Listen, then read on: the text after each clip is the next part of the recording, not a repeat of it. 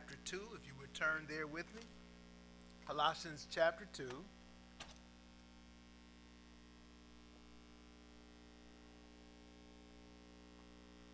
Start, starting at verse 6 through verse 16. Let's all stand in respect to the reading of God's word. Colossians 2, verse 6 through 16.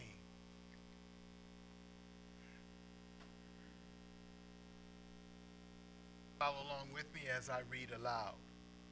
Therefore, as you received Christ Jesus the Lord, so walk in him, rooted and built up in him and established in the faith, just as you were taught, abounding in thanksgiving. See to it that no one takes you captive by philosophy and empty deceit, according to human tradition, according to the elemental spirits of the world, and not according to Christ. For in him the whole fullness of deity dwells bodily. And you have been filled in him, who is the head of all rule and authority. In him also you were circumcised with the circumcision made without hands, by putting off the body of the flesh by the circumcision of Christ, having been buried with him in baptism, in which you were also raised with him through faith in the powerful working of God who raised him from the dead. And you were dead, excuse me, and you were dead in your trespasses and the uncircumcision of your flesh. God, let me start that again, verse 13. And you, who were dead in your trespasses and the uncircumcision of your flesh, God made alive together with him, having forgiven us all our trespasses by canceling the record of debt that stood against us with its legal demands. This he set aside, nailing it to the cross. He disarmed the rulers and authorities and put them to open shame by triumphing over them in him. Therefore, let no one pass judgment on you in question of food and drink, or with regard to a festival, or a new moon, or a Sabbath. In our reading there for our text this morning, and if you would remain standing, let's bow in a time of prayer. Father, we thank you for your word this morning. The truth that encourages us, motivates us, and teaches us how to fight the fight of faith, how to be victorious and to be triumphant as Jesus Christ was triumphant on our behalf. We pray, Lord, that we would take in your word today, understand it, then apply it in right ways. May it change and affect our thinking and our living. May we be a testimony to others, and may you continue to work through us to bring others to Christ. In Jesus' name we pray. Amen. Please be seated. Our choir will come with a song, and then after their special, our Word of God preached today.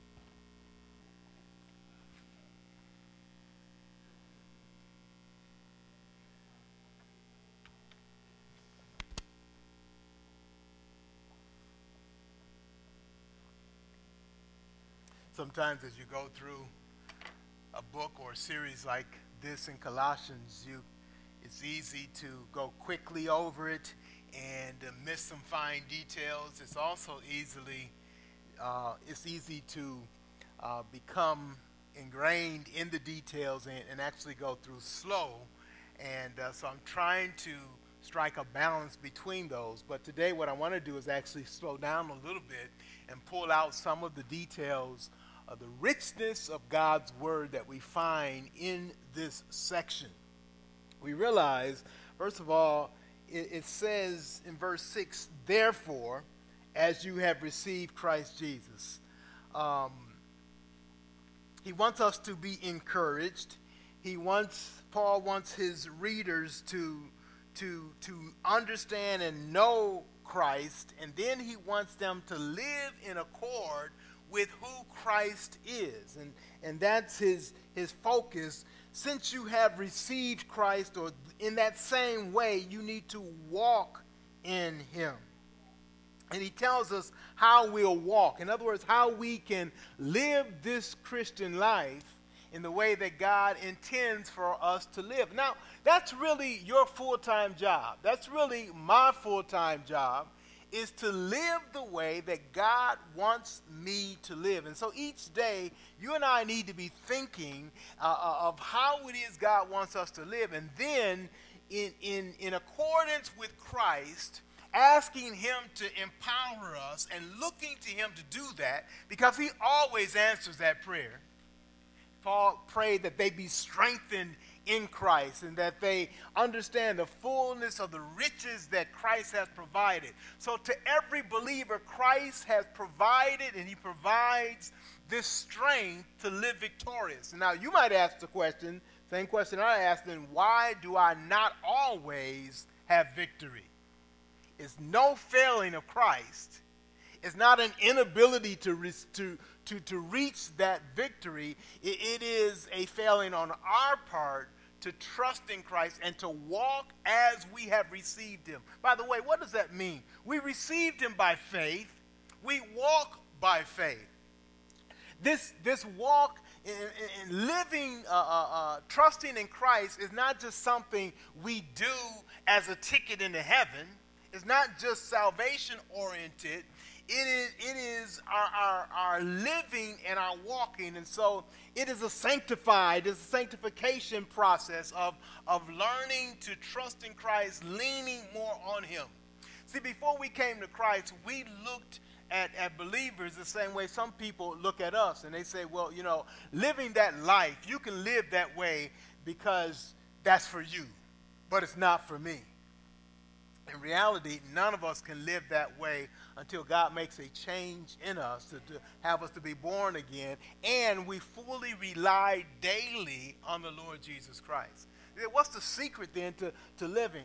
You know, how can you resist the temptations that are out there for all of us? Sometimes people think that, you know, God just kind of changes us magically so that we no longer uh, uh, have any temptation or have any desires. I hear people, uh, used to hear it all the time, people with, with, with, um, with a desire to, to, to be drunk with alcohol say, Lord, I pray you take the taste out of my mouth. I said, Really? Is, is that what God does? No, He doesn't remove the taste from your mouth. What He does is He gives you another taste, and He gives you the power to resist one for the sake of the other. And that's something that you have to do each day and say, Lord, I'm going to count your blessing and, and, and obedience to you uh, uh, of greater importance in my life than the pleasures of this world. Pleasures still have their draw and their lure, but we are drawn more to Christ, and then His power is made available for us to live that way. It is possible for every believer. You know, we live in a culture that says, well, you know, you don't understand the drugs that are out there now. You don't understand the power. You don't understand the culture. You don't understand the, the breakdown of the family that makes it impossible for me to live that way. I say, yeah, it will be impossible if you, in fact, weren't born again.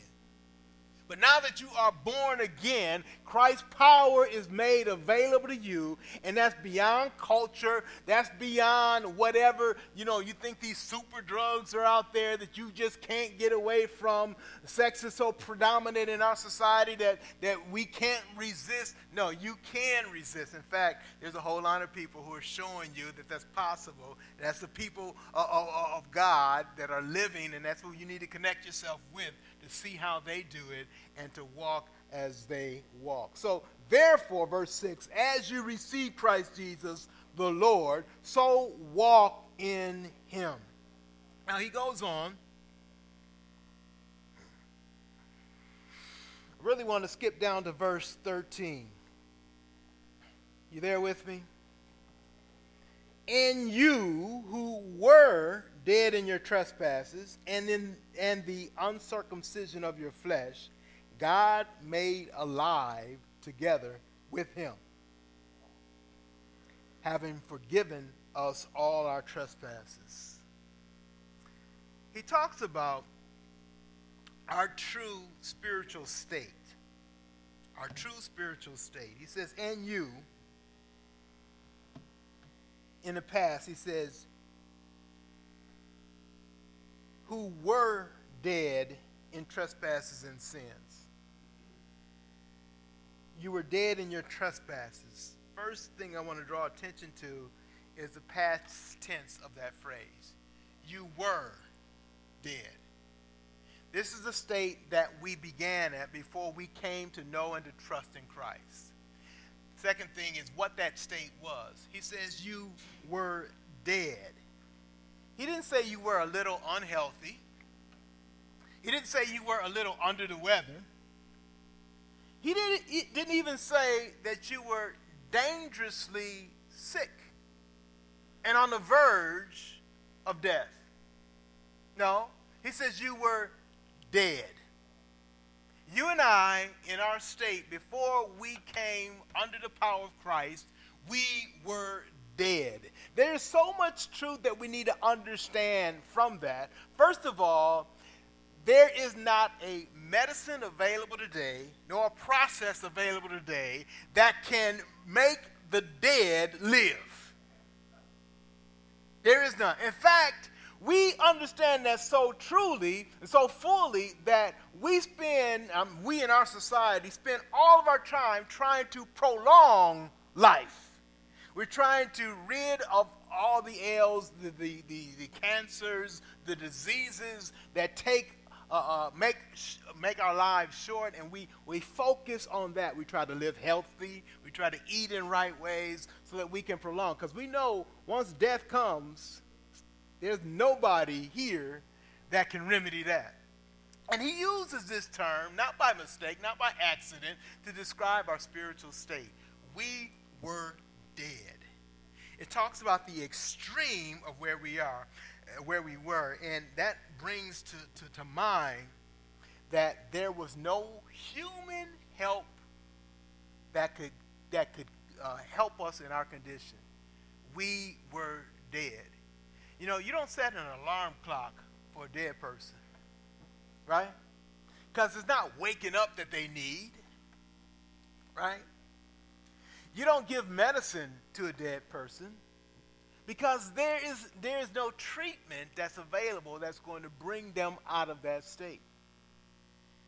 The Bible describes us in a place where no human being could possibly rescue us. Spiritually, we were dead. It means that we were separated from, from God and that we had no ability and no life to make a change in our state. If something is to happen to a dead person, it has to come from somewhere else, not from themselves. It has to come from an outside source. And so he says, that's our state. You were dead. And then he talks about, that's our true state. Then he talks about God's true work. He says in verse 13, and you who were dead in trespasses and the uncircumcision of your flesh, God made alive God made alive. This is God's true work. What is that word? It says he made alive. He didn't restore, he didn't heal, he didn't rehab. He made us alive. He took that which was totally dead and good for nothing. And he brought it to life. It's a miracle. Paul wants us to understand this and appreciate the work that God has done. That's why it's such an amazing thing when Jesus says to, to, to his followers, he says, he says to the Jews who were listening to him, put this body, and you take this body and you put it to death, I'll bring it back to life in three days. That's such an amazing statement. He says, I myself will bring myself back from death. Nobody has ever brought anybody back from death, let alone themselves back from. It says, God made us alive. I want you to notice how important it is that Paul describes the means of this great work. In other words, what did God use to bring us from death to life. And I want you to think about that, and I want you to, to, to, to focus on that and meditate on that as you, as you spend this week, as you go over passages like this. Notice what he says God made alive together with him, having forgiven us all our trespasses. And, and he, he, he brings an important aspect of this making alive. He didn't just bring us back to life to die again. He says he brought us, made us alive. And it says this He forgiven, having forgiven us all our trespasses. He tells us how that happens. He says, by canceling the record of debt that stood against us with his legal demands. How did God make us alive? Now, he, he uses two different um, figures of speech or, or, or, or, ways to capture this great idea, this great thing that had happened when he, when he saved us, when he rescued us. He uses one in the biological sense of making us alive, and then he uses one in both a legal and an accounting sense that he canceled a debt. Now, you think I'm going to get deep, but actually it's very basic, and we understand both of those terms. We understand what it means to be alive, and we understand all too well what it means to be dead. And unfortunately, we understand what it means to be in debt, right? What, what it means to owe somebody something. And he's using both of those terms to explain both our condition and what God did in such a way that we couldn't do it ourselves. So he says we were dead, and this process of making us alive, he describes this way He canceled the record of debt that stood against us. Now, when, when he talks about this, this, this, this canceling of this record, sometimes we, we, we're we, we can wrongly think that, okay, since God just canceled it, he just kind of spoke over it and said, okay, it's canceled, that's it, you're clear. And we fail to realize what's all involved in that. So God doesn't just say, okay, well, you know, before you owe me, you know, $5,000, and now I declare that you don't owe me anything, you're clear. That's not what he does. In fact, it's way more detailed and involved than that. Here's and what, what ties us into that thought. Notice what he says. Let me just read this whole passage in verse 13. You were dead in trespasses and the uncircumcision of your flesh, God made alive together with him, having forgiven us all our trespasses, by canceling the record of debt that stood against us with his legal demands. There's something about these legal demands that we need to understand and how God came to cancel this debt.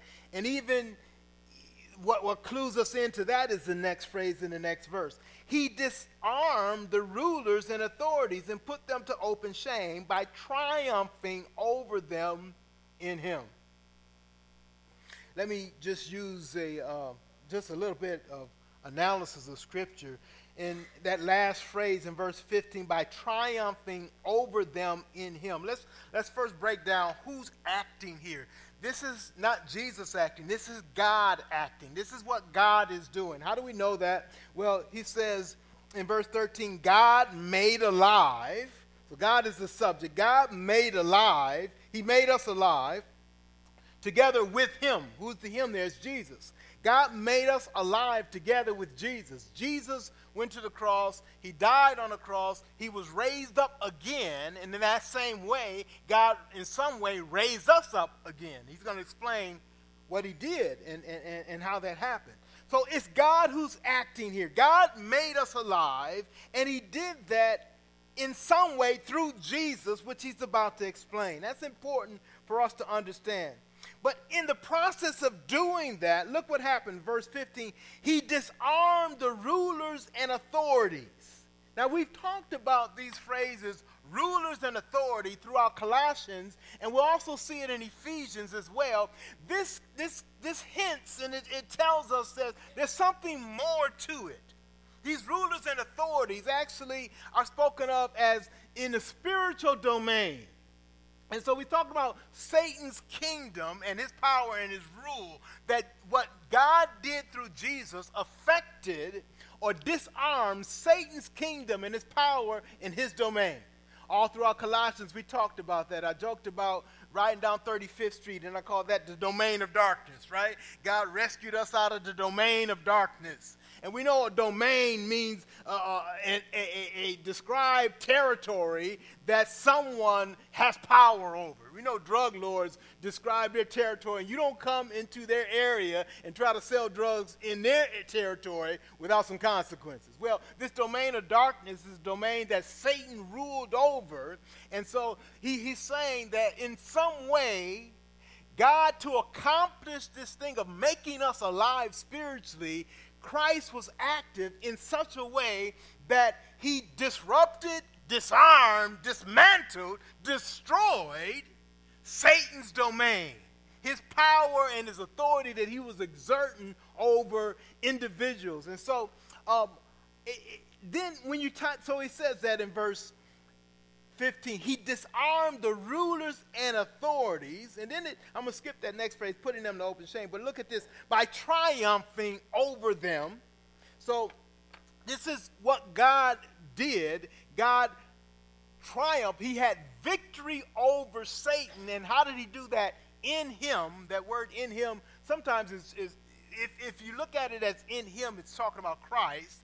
But in some translations, it is, is translated in it, referring to the cross, then, that God, through the cross, which is Christ Himself, so it's the same explanation, through the cross, through Jesus Christ, God got victory over Satan and his domain.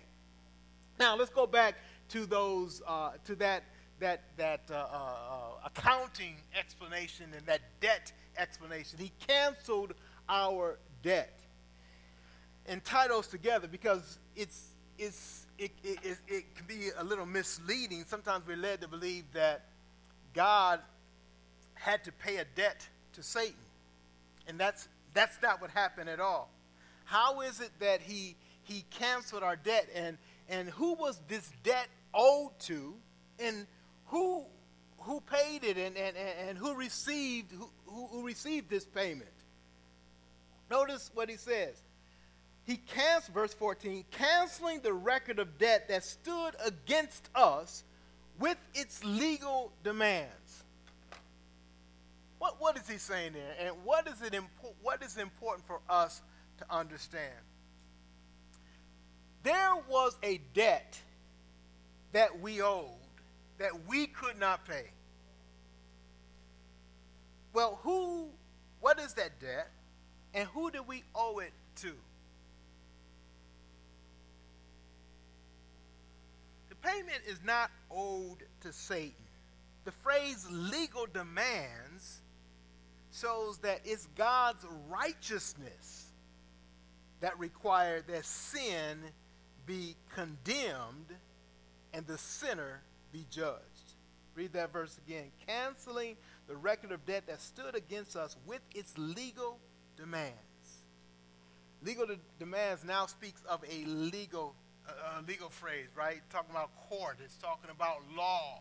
It's, it's talking about what has to be satisfied in, other, in, in, order for us to be free from our debt. So God is saying there is a debt that human beings owe that has some consequences. If you can't pay the debt, or you pay the debt, and there's, there, there's that consequence upon you. And there is a legal demand. What does the legal demand speak of? It, it speaks of God's righteousness. God, in his righteousness, has to deal with wrong and with sin against him. And so he has a requirement to satisfy his righteousness to deal with wrongdoing.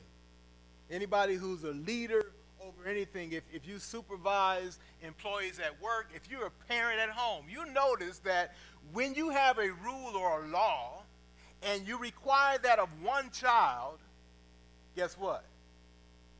You got to be consistent with that with all your children. Because they're going to remind you wait a minute, how come I had to do this, But so and so didn't have to do this. That ain't fair. That ain't right. And so a legal demand means that there needs to be some consistency and fairness about what this requirement and what the consequences are. God's righteousness requires that sin be dealt with. He can't just excuse sin for some and then punish sin for others. So, how does God deal with this requirement? As a righteous God, he has to be consistent in his justice and in his judgment. And so it says, he canceled the record of debt. Now, how can God cancel debt and cancel it for some and, and not for others? And, and how does this, in fact, deal with Satan and his domain? See, the Bible tells us Satan is called the accuser, isn't he? And we also know from the Bible, the history of Satan, that there is no remedy for Satan. You know he knows that? He is doomed, he is condemned, and he will never be cleared of the charge against him. That's something that, that's clear in Scripture, and that's something that is a reality to him. And, and that's probably why he's spoken of as the accuser. He hates mankind and accuses mankind. So, what, what Satan is basically doing is he says, You know, God, I hate your creation, all that you've created, and I'm going to do everything in my power to destroy them. But he can't just overpower God and destroy. But so what he tries to do is work within God's system to bring destruction to us. He says, God, now wait a minute. You judge me for sin. You know, Satan was judged by God and, and, and, and, and condemned eternally. He says, You judge me for sin, but these little folks that you created, they're little sinners. Aren't you going to judge them? Isn't that what your word says? They must be judged for their sin? Isn't there a legal demand then, God, to, to condemn and judge your creation? The answer to that is yes, there is. How can you judge one and not judge another? There is judgment. It is demanded by God's righteousness. And Satan, in essence, says, you know what? I'm going to see to it if I got to be punished, if I'm condemned, I'm going to see to it that I draw all that I can. And he's pointing a finger at me and at you. And he's saying, see, they sinned. You know what? Satan is right. In fact, God agrees with him on that. The Bible is full with the understanding that all have sinned. There is none righteous. There's none that's able to stand to, to, up against God's judgment because in the back of that judgment is Satan himself saying, condemn him.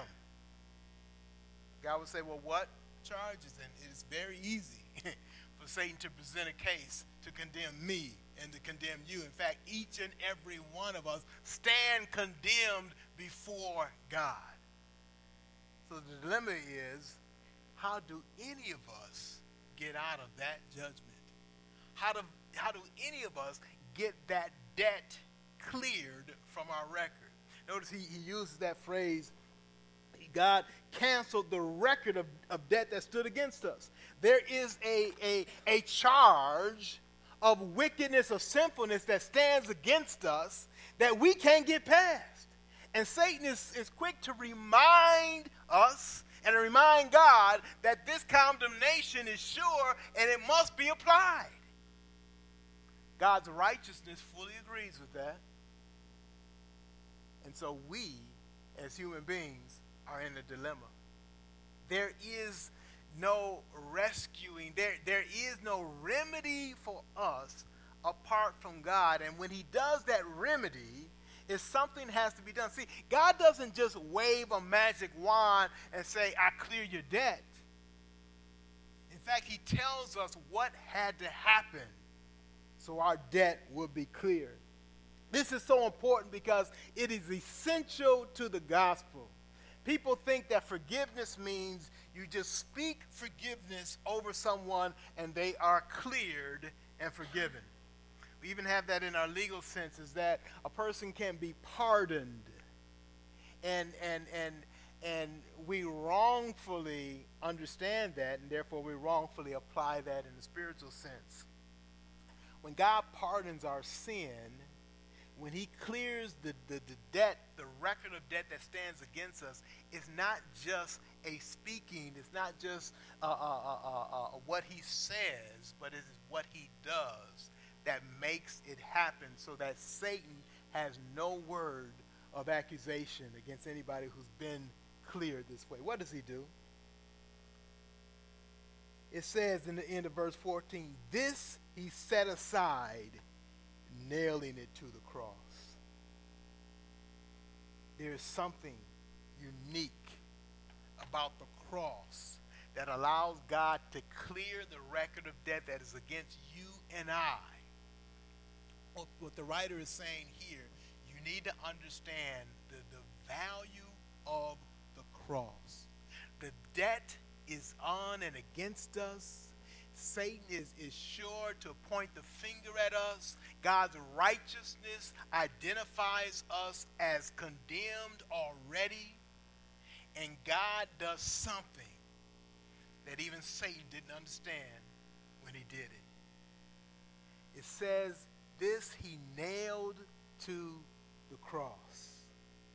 What he did is he took our debt and he pinned it and nailed it to the cross. You know, it's not uncommon for criminals to be identified with the crime that they committed. You know, we, we think it we think it's unfair today, but uh, every every now and then we have a rare occurrence where a judge will will deem that that a person who's done a violation wear a label, wear a sign on themselves, and have to walk publicly and declare that, hey, I committed this crime it's interesting when you talk uh, when you talk to, to people in jail and you ask them, you know, they have a way of speaking. And they don't normally say what they did, they say what they're in jail for. And they even ask the question that, that, that way, what you in for? What needs to be asked is, what did you do? What crime did you, if we want to be r- real and we want to be honest, we say, what crime did you do? Nobody says I, I, was a murderer. They say, yeah, they got me in for shooting this man. They got you in for shooting this man. That's no admission of wrong in that statement. I don't say I did it. That's what they said, and that's what they use evidence to charge against me. And that, that way of thinking is, is, is, is so dominant in our society is, is to take the blame off of ourselves.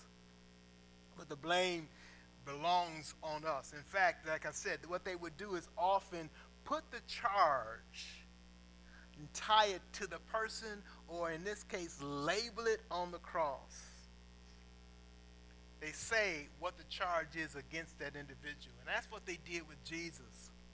And it says, God is saying he took the label and the sin and he nailed that to the cross. Jesus is representing all who will come to trust in him. Not all of mankind, because not all trust in Jesus.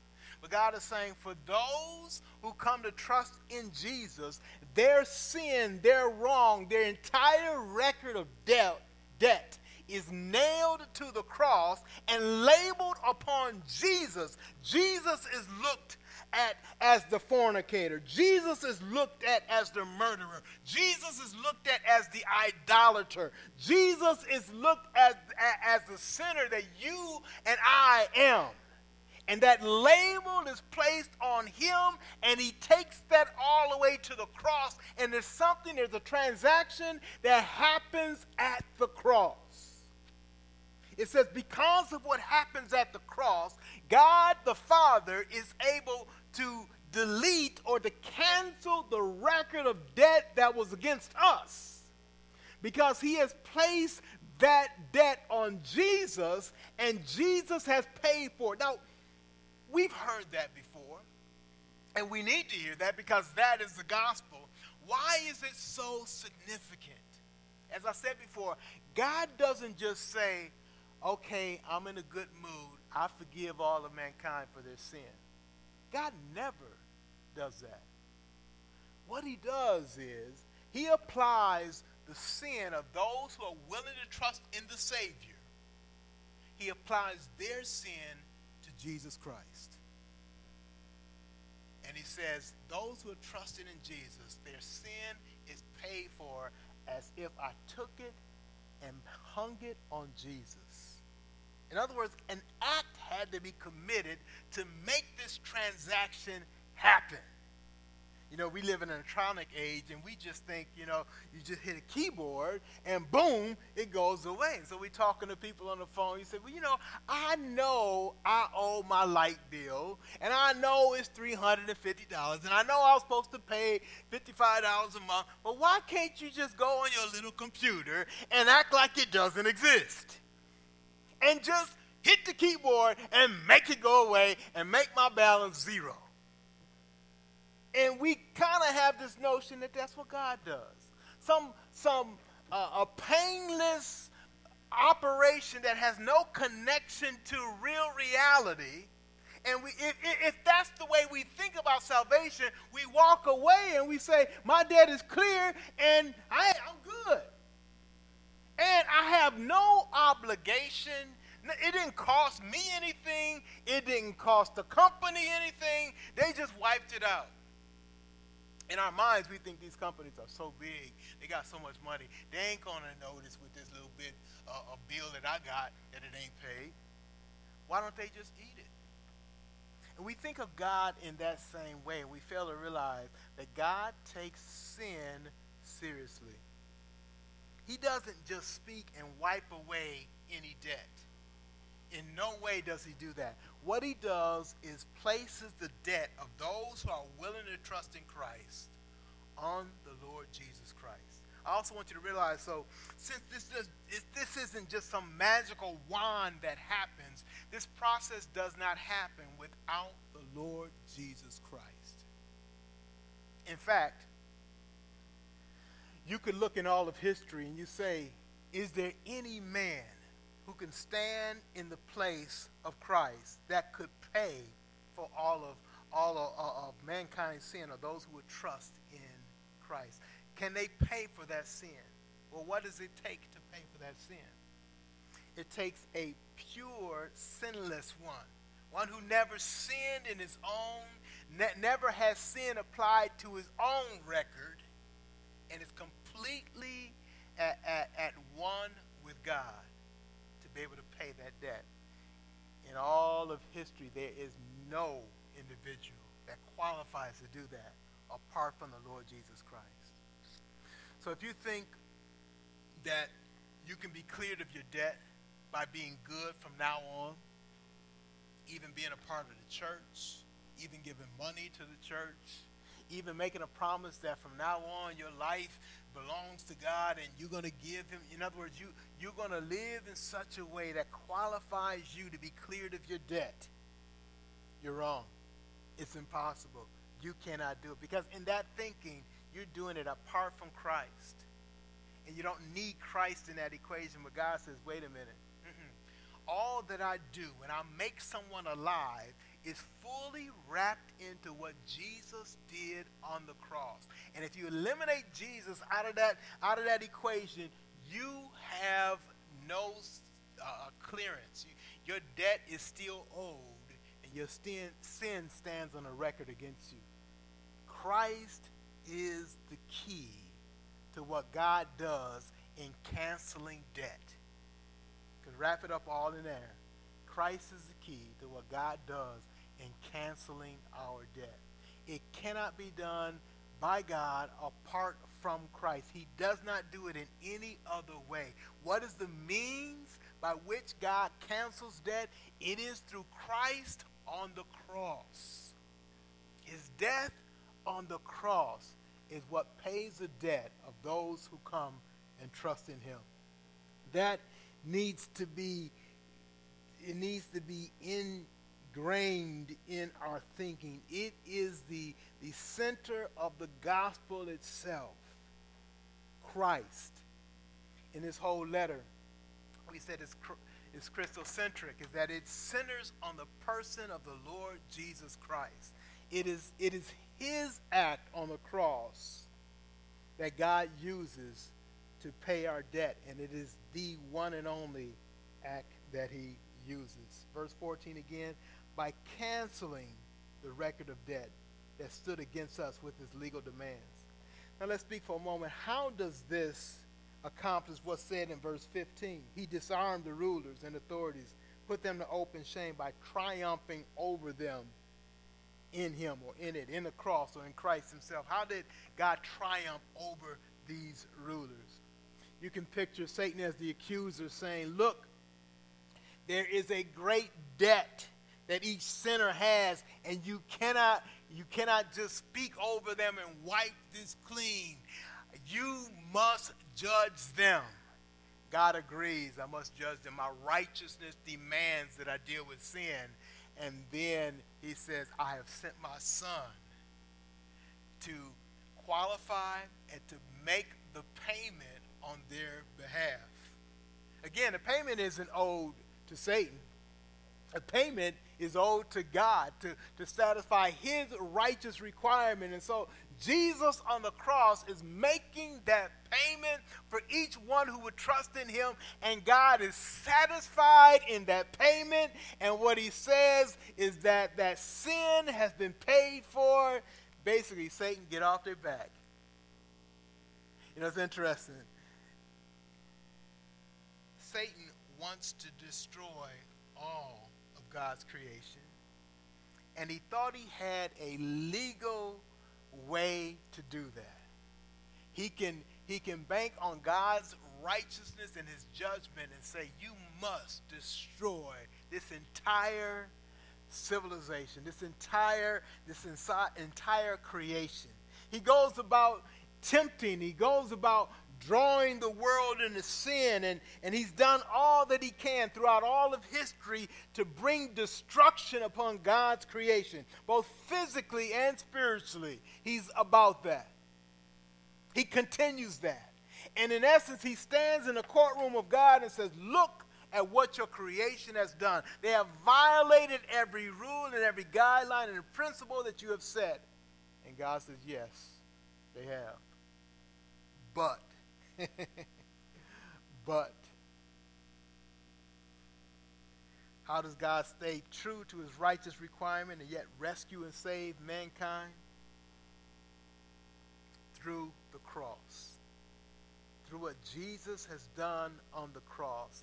It says in verse 15, he disarmed the rulers and authority by triumphing over them he triumphed. He gained the victory. In fact, he destroyed their argument and their, their, their, their strongest way of doing that, of bringing mankind down. He destroyed that by having the remedy for man's sin, and he did that in the Lord Jesus Christ. And in fact, he did it in such a way that brought shame to Satan. How is that? Satan thought, hmm, this is the one. This one, the Lord Jesus Christ, this, this Jesus is a special individual. He's the one. I need to get rid of him because he's going to have a ton of people following him. And then, he's going to lead them to righteousness and lead them to God. I need to destroy this leader while I can. Let me do it as quickly as I can. And let me eliminate this redeemer. And God used Satan's process of eliminating a redeemer to, to, to, to actually bring Jesus to the cross as payment for sin. And when he was killed on that cross, God raised him up again, never to have to face death again. He had power then over death, and he had power over Satan. You see, Satan points a finger. And Satan knows something else is that after death, death, death is that final act whereby once man crosses over that, he can't, he can't redo anything. He knows that. He says, if I can just kill that Redeemer, I'll be done. He actually killed the Redeemer, but wrongfully in his thinking, he thought it was over. That was just the beginning. God raised him from the dead. The payment of sin was made. The victory over not only sin, but also of death, which was, was man's, man's greatest enemy because of sin. Death made it final, and he could do nothing more on his behalf to, to, to enhance his, his relationship with God. It is final. But Jesus says, I'm raising, I'm being raised from the dead. I paid for man's sin, and I've rescued him from sin, and I bring to him life, eternal life. Satan's doom was sealed. He disarmed the rulers and authorities, put them to open shame. He triumphed over them in Christ, and he did that through the cross. Recognize that apart from Jesus and apart from the cross, we have no salvation. Would you also recognize that all the praise in your life needs to be in Christ and what he has done on your behalf? Your trust in Christ shows that. You can trust nothing or no one else apart from Christ and what he did on the cross. That is the path and the only path to salvation. It's the path that every individual must come through in order to be right with God, in order to have life with God. There is no other way, no other life in any other way, in any other means, except through trusting in Christ. And he explains that this trusting in Christ is not just a one time thing you do and you walk away. It is something that acknowledges that God is ruled over your life and it's something that is good and that you embrace and you begin to follow. That's why he says, as we mentioned already in verse 6, as you receive Christ the Lord, so walk in him. Your life now belongs to Christ and you begin to live faithfully in obedience to what God has said.